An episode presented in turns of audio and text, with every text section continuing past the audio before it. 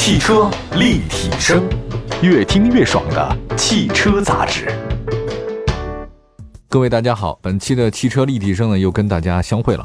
今天呢跟大家盘点一下二零二零年上半年哪些车是比较好卖的。因为我们这期节目录制的时间正好是七月份的开始，上半年就这么过去了。那天我在其他的节目里还聊天，我说我跟大家互动一下吧。如果用一个词来形容上半年你的状态是什么？反正我自己给我自己的上半年的一个四个字的成语就是一言难尽。我发现很多朋友们对于上半年好像灰暗的比较多啊，阳光的不是太多。其中有一位朋友呢，经常跟我互动啊，他就说了，上半年他过的生活就是万箭穿心，挺一言难尽的。我们也看看上半年吧，对于整个汽车市场来讲，到底发生了什么样的事儿？有哪些车可能比较好卖？几家欢乐几家愁。转眼间，二零二零年一半多了没了。那么在过去的半年当中啊，车市迎来了很多新车，但是说老实话，这些车呢算是生不逢时。因为你要在其他时间上市的话，那这个试乘试驾，包括新闻发布会，那火掉命。可你今年上半年要上市的话，反正是雷声它也没有，雨点也没有，基本上是悄然无声，算是生不逢时，热销的很少。那今天为大家带来几个啊，在上半年才上市，不过就被抢破头的一些新车，妥妥的一个市场的新宠儿。来看一下这个广汽丰田的威兰达，它是今年上半年二月二十八号上市的。那本来呢，这个车呢是想在那个春节后啊，嗯，打一个头彩。这是广汽丰田首款紧凑的 SUV 啊，威兰达的到来呢，其实给广汽丰田的产品序列啊带来一个比较新的一个选择。它这个外观呢，跟那个 RAV4 不是很像啊，但是呢，却是同品质的一个选择，算是这个表兄弟车型。二十八号已经上市的威兰达呢，自四月二十五号起呢才全门到店啊，基本上是晚了两个月，所以这款车呢是四月份仅仅卖出了四千两百八十九辆。不过到了五月份，这个车的销量就达到了七千五百八十八辆，差不多翻倍了啊！它的销量呢正在稳步攀升当中。值得一提的是，我们看到一数据啊，截止到五月底，威兰达的豪华版及以上的中高配的车型订单的占比超过这百分之九十六左右。也就是说，买这个车的人很明显啊，抢手的是高配。跟全新的 RAV4 荣放相比呢，威兰达在硬朗之余的话呢，也有时尚的一面。这个外观受众方面的话呢，可能会更广一点。总的来讲是一风先上嘛。这个 RAV4 上完之后的话呢，广丰的什么威兰达再上，它会做市场调研嘛？到底这外形怎样的话，它会有些调整啊。另外，它新车的售价呢，会呢也比那个 RAV4 荣放要低一点，所以这款车呢，在国内消费者眼里呢，充满了各种吸引力。我相信呢，用不了多久，威兰达呢能实现月销能过万。但是对于这款车，坊间也有些不同的疑问啊。它这个车呢是二月份上市嘛，四月份到店，结果你卖的价格呢是十七到二十四万之间，卖的比较好的全拿下应该是二十万左右的一个车型。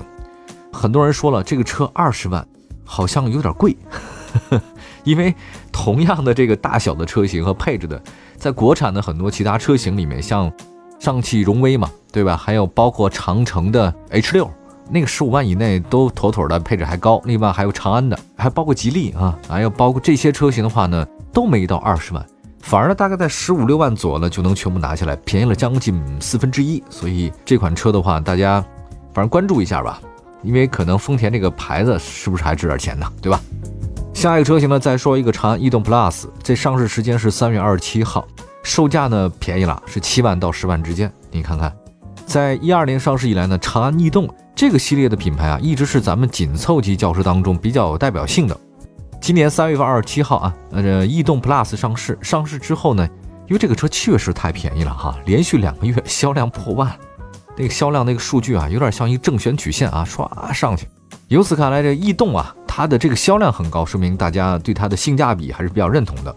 作为长安汽车 Plus 家族的一个成员，逸动 Plus 呢，给大家带来两种高颜值的外观。也搭载了两种不同的动力总成，它的设计呢和价格呢是太亲民了。呃，四月份的销量破万，达到一万零五百三十七辆；五月份的话呢，销量是一万三千七百零九辆。啊，逸动 Plus 呢就占了大概一万多嘛，实力很好。其实，在轿车领域的话呢，大家都知道，虽然我们生产的车多哈，但是自主品牌的话语权呢并不高啊。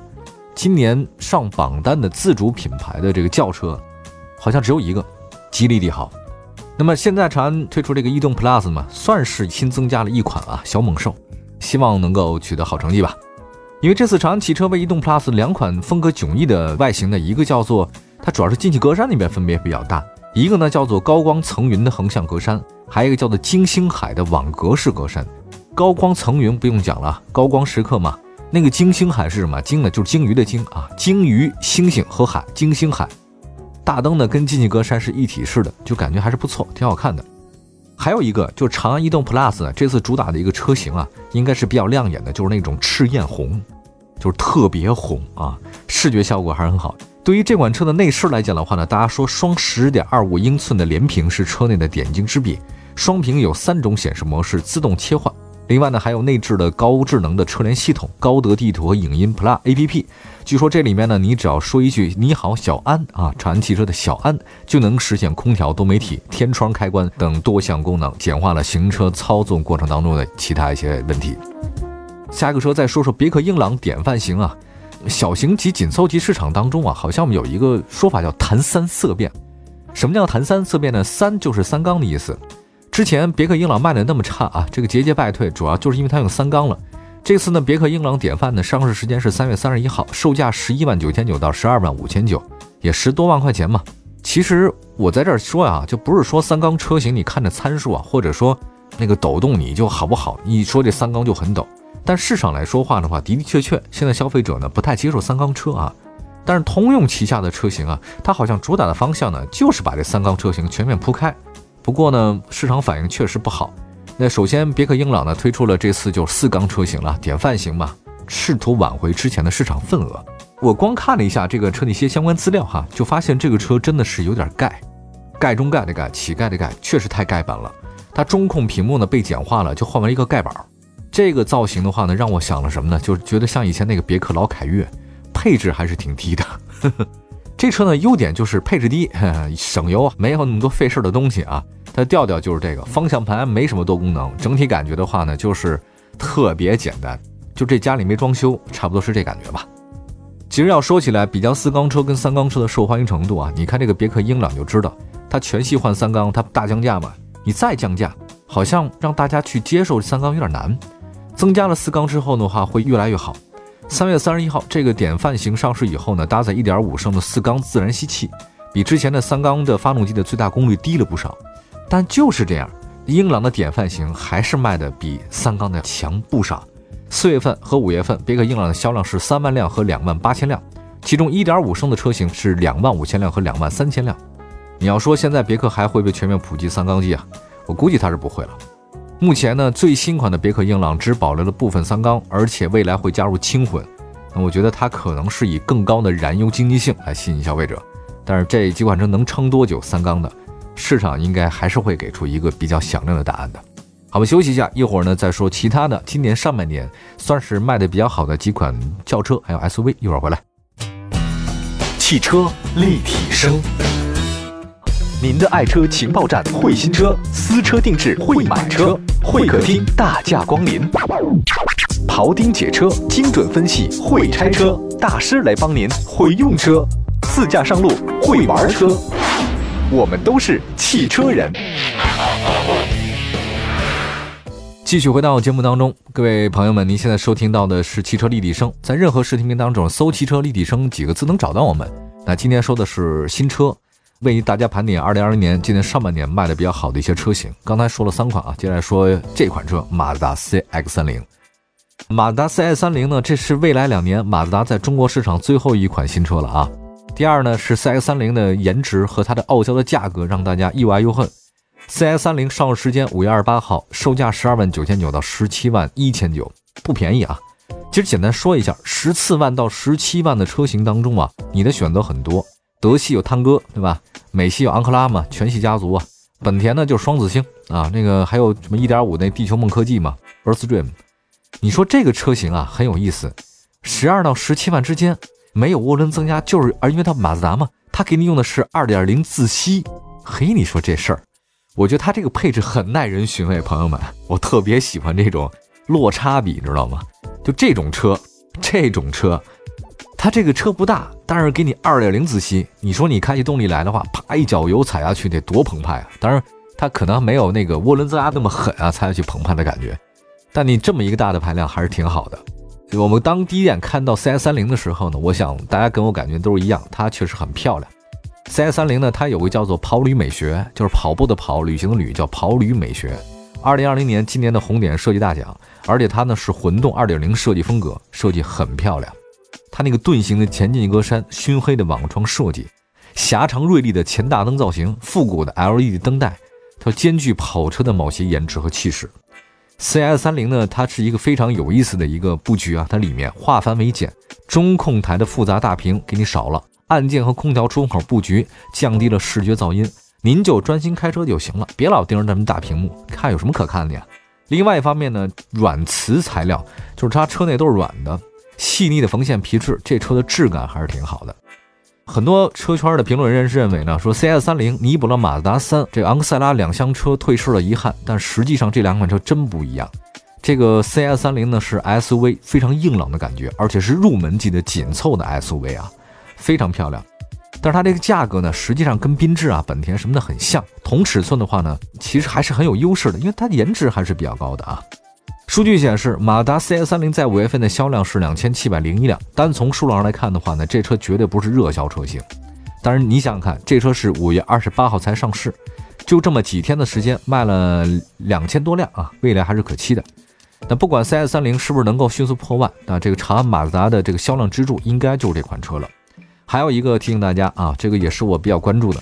就这款车的话呢，加了一个马自达的叫加速度矢量控制系统升级单元 GVC Plus 系统，对于你方向盘操控啊有这个追随性的朋友们，这款车还是值得大家选择的。我很喜欢马自达这款车，就漂亮。就年纪大了以后吧，我发现我对这种颜值要求还越来越高了，不知道为什么。大家总觉得好只有年轻人哈喜欢漂亮的那些东西啊，可是我发现我年轻时候一般，我年轻时候吧喜欢装深沉。我这年纪大了以后吧，反而越来越喜欢这个皮相的东西了，就觉得你这个颜值好看啊，好像其他东西我还能忍了。好吧，我们再说下一款车型吧，长安 UNI-T 这个车我们说很多次了哈，介绍一下，上市时间是六月二十一号，售价十一万三千九到十三万三千九。长安 UNI-T 这款车呢，紧凑 SUV，六月二十一号才正式上市啊，订单突破了一万六。长安 UNI-T 为什么受欢迎啊？这个据说也是一个外观很好，它有一个叫无边际的一个中网。就是它前中网跟那个前机机盖子以及两侧都基本上是连在一起了，整体化，它没有明确的分界线，所以就叫一体化设计，叫无边框。就跟大家去游泳池那个酒店五星级、六星级酒店顶层啊，很多网红喜欢在那边拍照片嘛，就好像这游泳池没有边际一样啊，其实不是啊，它是有的。这款车的话呢，是由长安自主研发的发动机啊，最大功率一百八十马力，热效率呢据说达到惊人的百分之四十，这个确实已经非常高了。如果这个数据没有假的话。下一再说说新款奥迪 A4L，上市时间四月十号，售价是三十万五千八到三十九万六千八。这年头，但凡有点钱的人，应该会在 BBA 当中呢挣扎一番。对啊，你这个先买个 BBA 之后再挣扎二线品牌吧。但如果说到这个豪华的车品牌，奥迪、宝马、奔驰当中比较亲民的，可能就是奥迪 A4，嗯，也就是奥迪 A4L。新款的奥迪 A4L 还居然涨价了，这个让我没想到。本年度的四月份，奥迪 A4L 在完成中期改款之后呢，以全新面貌上市了啊！乍眼一看，这 A4L 呢就跟 A6L 很像很像，就这就是一 A6，知道吗？现在 A4 像 A6，A3 像 A4 啊，那 A6 像 A8，那 A8 像什么呢？呃，原来呢它的起售价呢已经上调到三十万五千八了，但是不觉得说像新款 A4L 它这个售价涨到三十万五千八会持续很久。它可能会降价吧，未来会降个三万五万也说不定啊，因为奥迪常用这种战术哈。其实说到这次的奥迪新的 A4L 呢，有些升级啊，中控屏更大了啊，科技感更强了，配置也升级了，加上了标配了全系的倒车影像和定速巡航了。啊，动力方面呢是 2.0T 发动机，高功和低功两种，大家愿意的话可以自己选。这款车 A4L 四月份上市，九千七百七十八台的销量，五月份的话呢，销量更是突破了一万两千辆。这个大家对 A4L 还是比较认可的。但是我奇怪啊，这个车卖三十多万，我现在已经习惯奥迪车，你是二十万打底了，你现在卖三十多万，我还真有点不太适应，还是贵。奥迪这款车可能就是二十多万的车，你要卖三十万，这已经贵了。像什么林肯冒险家，这个林肯国产化嘛，第一款国产车型啊，冒险家也上市什么的。那你要买奥迪 A4L，还不如买这个车呢。这个车才二十四万多，这个性价比我觉得也差不多。如果你对那个 BBA 没那么执着的话，这款车挺好的。好，感谢大家收听我们今天的汽车立体声啊！祝福所有朋友过得愉快。上半年就这样过去了，下半年咱们不能再蹉跎了哈，抓紧时间干活，该干嘛干嘛，对吧？祝大家心想事成，我们 下半年再见，拜拜。